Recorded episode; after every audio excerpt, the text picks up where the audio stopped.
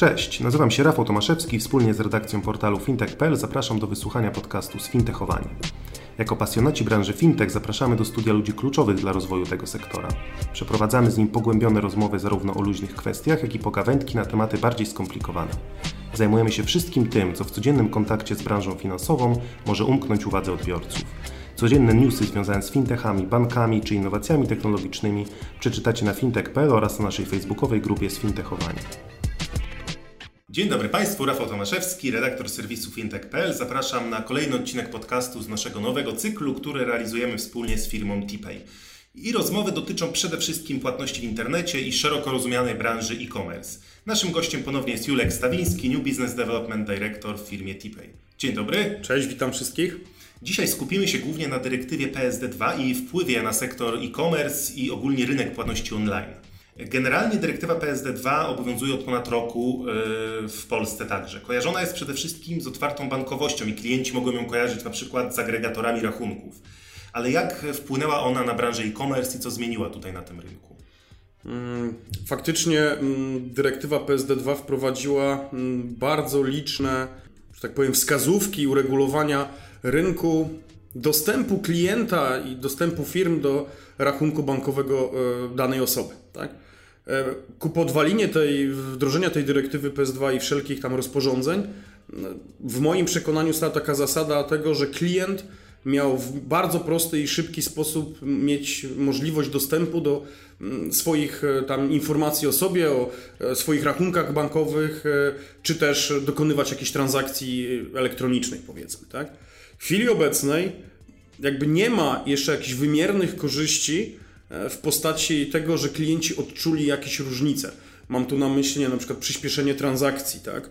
czy też jakieś zmiany e, w procedurach związanych z obsługą takich procesów płatności, a i też e, z drugiej strony na chwilę obecną nie wszystkie transakcje oczywiście jeszcze są realizowane w ramach tych możliwości, które daje ta dyrektywa.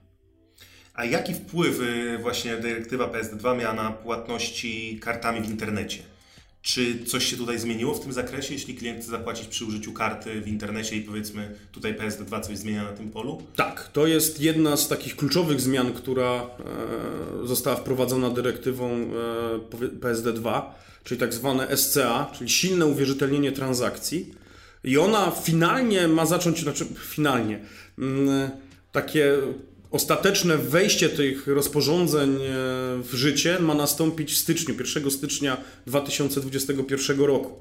E, zwykle dla przeciętnego użytkownika e, niewiele widać tak, w, tych zmian, w tych zmianach. Tak? Ja po prostu chcę zapłacić kartą płatniczą, mogę to zrobić. Tak? Natomiast z punktu widzenia dostawców metod płatniczych, czyli firm takich jak nasza, czy też z punktu widzenia wydawcy, czyli banku, no zmian jest bardzo dużo. E, przykładowo e, taka zmiana wprowadziła, uregulowała taką zasadę tego właśnie silnego uwierzytelnienia karty, polegającej, polegającą na tym, że e, wydawca, czy tak zwany issuer, musi zastosować tak zwane faktory do uwierzytelnienia pewnych typów transakcji. Pierwszym faktorem jest chociażby tak zwane posiadanie, czyli na przykład coś, co klient posiada przy sobie, na przykład telefon, przeglądarka internetowa, aplikacja. Drugim faktorem jest e, wiedza klienta. E, wiedza, nazwijmy tutaj rozumiana jako na przykład e, tajny PIN klienta, tajne hasło klienta. I trzecim takim elementem uwierzytelnienia jest coś, co my nazywamy mm, powiedzmy cechą, tak? czyli na przykład tęczówka oka, odcisk palca, cokolwiek, co tam jakby identyfikuje klienta. I wydawcy z tym pierwszym dniem stycznia przyszłego roku obowiązkowo będą musieli e, jakby stosować przynajmniej dwa takie elementy.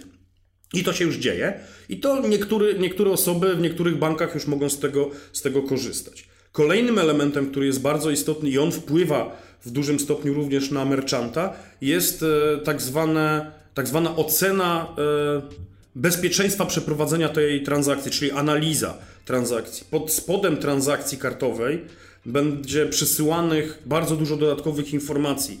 Na przykład jakiś adres klienta dostawy, tak, IP, e, jakieś informacje o przeglądarce. Te wszystkie informacje mają pozwalać e, acquirerowi, czyli podmiotowi procesującemu kartę płatniczą, jak również wydawcy kart, kart płatniczej, podjęcie decyzji o tym, czy zastosować któryś z tych faktorów, czy też odstąpić. Czyli można powiedzieć, że wprowadzenie tego silnego uwierzytelniania w jakimś stopniu utrudnia e, biznes e, obsługi płatności w internecie ze strony, mówimy tutaj o integratorach płatności, że był to pewien krok, który trzeba zrobić, jakby przeszkodę, którą trzeba pokonać, czy raczej nie było to nic takiego e, trudnego tak z Waszej strony? To właśnie największą taką, w mojej ocenie przynajmniej, trudnością tego, tego, tej, tej dyrektywy było właśnie bardzo dużo przepisów i wytycznych związanych z bezpieczeństwem dokonywania transakcji płatniczej, które mają, jakby te, te, te wytyczne miały spowodować e, bardzo uproszczenie procesu dokonywania e, płatności kartą płatniczą, przy zachowaniu oczywiście tych wszystkich względów bezpieczeństwa, tak?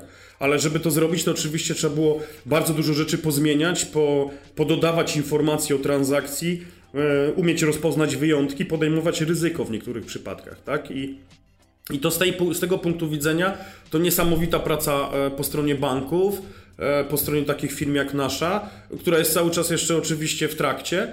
Mm, e, no a przykładowo, co widzi użytkownik, tak? Nie wiem, jeden z takich przykładów użytkownika. Swego czasu, jak się logowałem do bankowości internetowej, jak nic nie robiłem, nie dotykałem tej myszki, nie klikałem, no to tam z 10-15 minut mijało, zanim mi wygasła sesja. A dyrektywa PSD2 wprowadza obowiązek taki, że to nie może trwać dłużej niż 5 minut. No i już teraz przeciętny użytkownik nie zwrócił na to uwagi, także jest taka zmiana. No a oczywiście dla banków i dla e, sztabu ludzi związanego z jakąś tam technologią niesamowita praca, żeby takie chociażby drobiazgi przygotowywać, tak? No właśnie, bo dyrektywa PSD2 ma głównie sprawić, żeby płatności były szybsze, ale też bezpieczniejsze. Mhm. Ale czy klienci nie będą postrzegać tych zmian jako w jakimś sensie utrudnienia? Na przykład, jeśli mówimy o silnym uwierzytelnianiu, mhm. że teraz jeszcze trzeba będzie uwierzytelniać, to jakby dwa stopnie muszą być, mhm. tak? Czyli jeszcze powiedzmy kod trzeba będzie SMS e, wprowadzić lub weryfikować biometrią że nie będzie to dla klientów jakaś przeszkoda, utrudnienie, czy właśnie chociażby ten krótszy czas sesji w bankowości czy nie uważasz, że mogą to klienci odebrać troszkę jako utrudnianie im y, zakupów no, online? E, poniekąd e, pewnie można by tak było to odebrać, natomiast rolą takich instytucji i firm jak nasza jest to, aby ten e, powiedzmy ten proces był dla klienta mm, ułatwiony, tak? No i on ma miejsce cały czas, bo na przykład jeśli chociażby wracając do, do, do jakby metody Blik, E, o której rozmawialiśmy w poprzednim odcinku, no to tam a, a na przykład klient instalując aplikację bankową mobilną na swoim urządzeniu musi potwierdzić wiele elementów, tak? I to jest właśnie ten proces tego silnego uwierzytelnienia.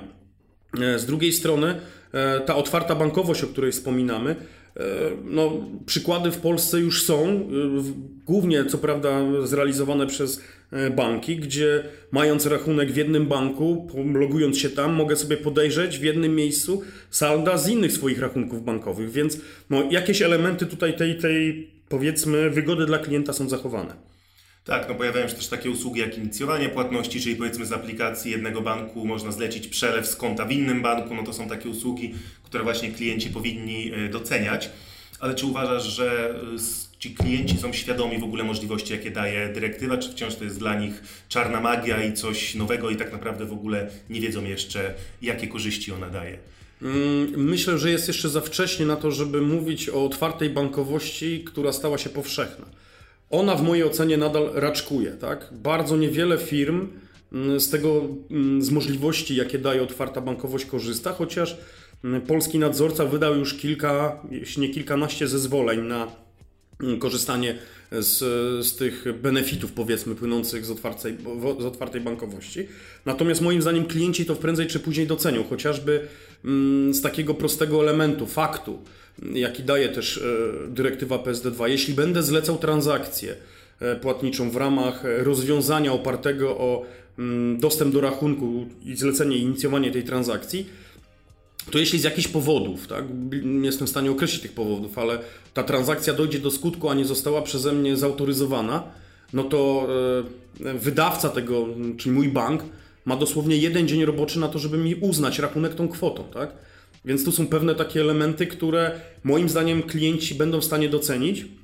No i oczywiście szereg też e, udogodnień, bo jakby dyrektywa PSD2 przewiduje sytuacje, w których tego silnego uwierzytelnienia karty nie trzeba realizować. Na przykład transakcje inicjowane przez, przez akceptanta, czyli przez sklep internetowy powiedzmy, czyli tak zwany recurring payment. Tak? Oczywiście ona wprowadza szereg tam innych obostrzeń przy tego typu transakcjach, tak? ale jakby z perspektywy czasu w moim przekonaniu klienci e, będą doceniać te możliwości. No i dużo, duża też rola fintechów e, do tego, żeby oferować klientom usługi oparte na, na tym dostępie do tej otwartej bankowości.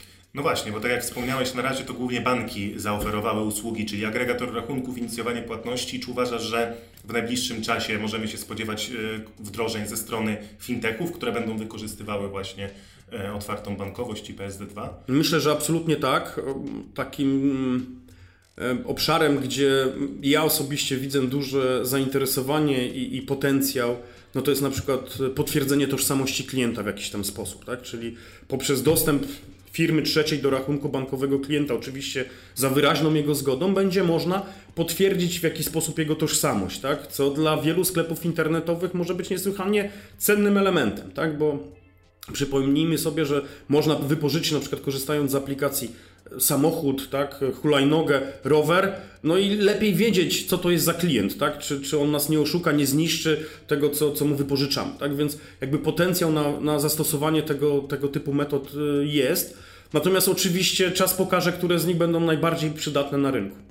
A co z usługami subskrypcyjnymi? Czy na przykład tutaj dyrektywa PSD2 i na przykład y, weryfikowanie tożsamości, czy dostęp do rachunku klienta mogłoby wpłynąć y, na ułatwienie obsługi takich płatności, bo wiemy, że ich popularność też rośnie. I czy ma to tutaj jakieś zastosowanie, czy niekoniecznie? No, właśnie dyrektywa PSD2 w, w chwili obecnej może w ten sposób y, najbardziej popularną metodą wykorzystywaną do opłacania płatności subskrypcyjnych jest karta płatnicza, tak? Hmm.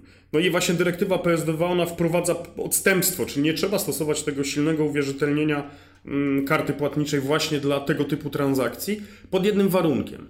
Tym warunkiem jest to, że pierwsza transakcja tego klienta została właśnie mm, silnie uwierzytelniona i w każdej kolejnej transakcji dokonywanej przez tego klienta odnosimy się pewnym parametrem do tej pierwszej transakcji, tak żeby Czyli chodzi o to generalnie, żeby wydawca, bank był w stanie powiązać cykliczność dokonywania tej transakcji. I, i, I tutaj myślę, że, że ta, ta otwarta bankowość, a, a w zasadzie te wymogi silnego uwierzytelnienia, one w zasadzie nie, nie wpływają znacząco na, na, na zmianę i ten trend tutaj nie zostanie zmieniony w jakimś najbliższym czasie tak już zmierzając do końca, troszkę pozwolę sobie wybiec w przyszłość, bo w momencie, jak już pojawiła się dyrektywa PSD2, to już były głosy o tym, że tak naprawdę to już powinna być niedługo dyrektywa PSD3 i że to już kwestia czasu, że powinna wprowadzić takie i takie zmiany. I właśnie jakie Twoim zdaniem zmiany mogłaby wprowadzić taka dyrektywa PSD3? Czy byłyby to istotne zmiany, czy, czy uważasz w ogóle za wcześnie jeszcze, żeby, żeby o tym mówić? E, myślę, że jest to przedwczesne, żeby dyskutować o potencjalnych zmianach, które powinny się wydarzyć. Trudno wskazać jeszcze na te zmiany z prostej przyczyny. E, nie udało mi się jeszcze w Polsce dokonać płatności, na przykład z wykorzystaniem otwartej bankowości, acz próbowałem, bo, bo już znalazłem takie, takie powiedzmy miejsca, gdzie, gdzie można to zrobić. Więc to jest pierwsza, pierwsza rzecz, że jest za mała baza do tego, żeby ocenić wpływ, a druga, druga taka rzecz, no, że pełne obowiązki, czyli realizacja transakcji i tak dalej, one się muszą wydarzyć najpóźniej z dniem 1 stycznia przyszłego roku, tak?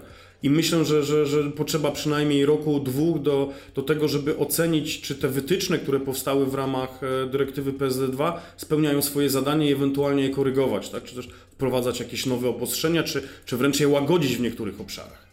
I myślę, że to dobry moment, żeby postawić kropkę. Gościem podcastu fintech.pl był Julek Stawiński, New Business Development Director w firmie TPay. Dziękuję bardzo. Dziękuję bardzo. Ja nazywam się Rafał Tomaszewski i zapraszam na kolejną audycję już wkrótce.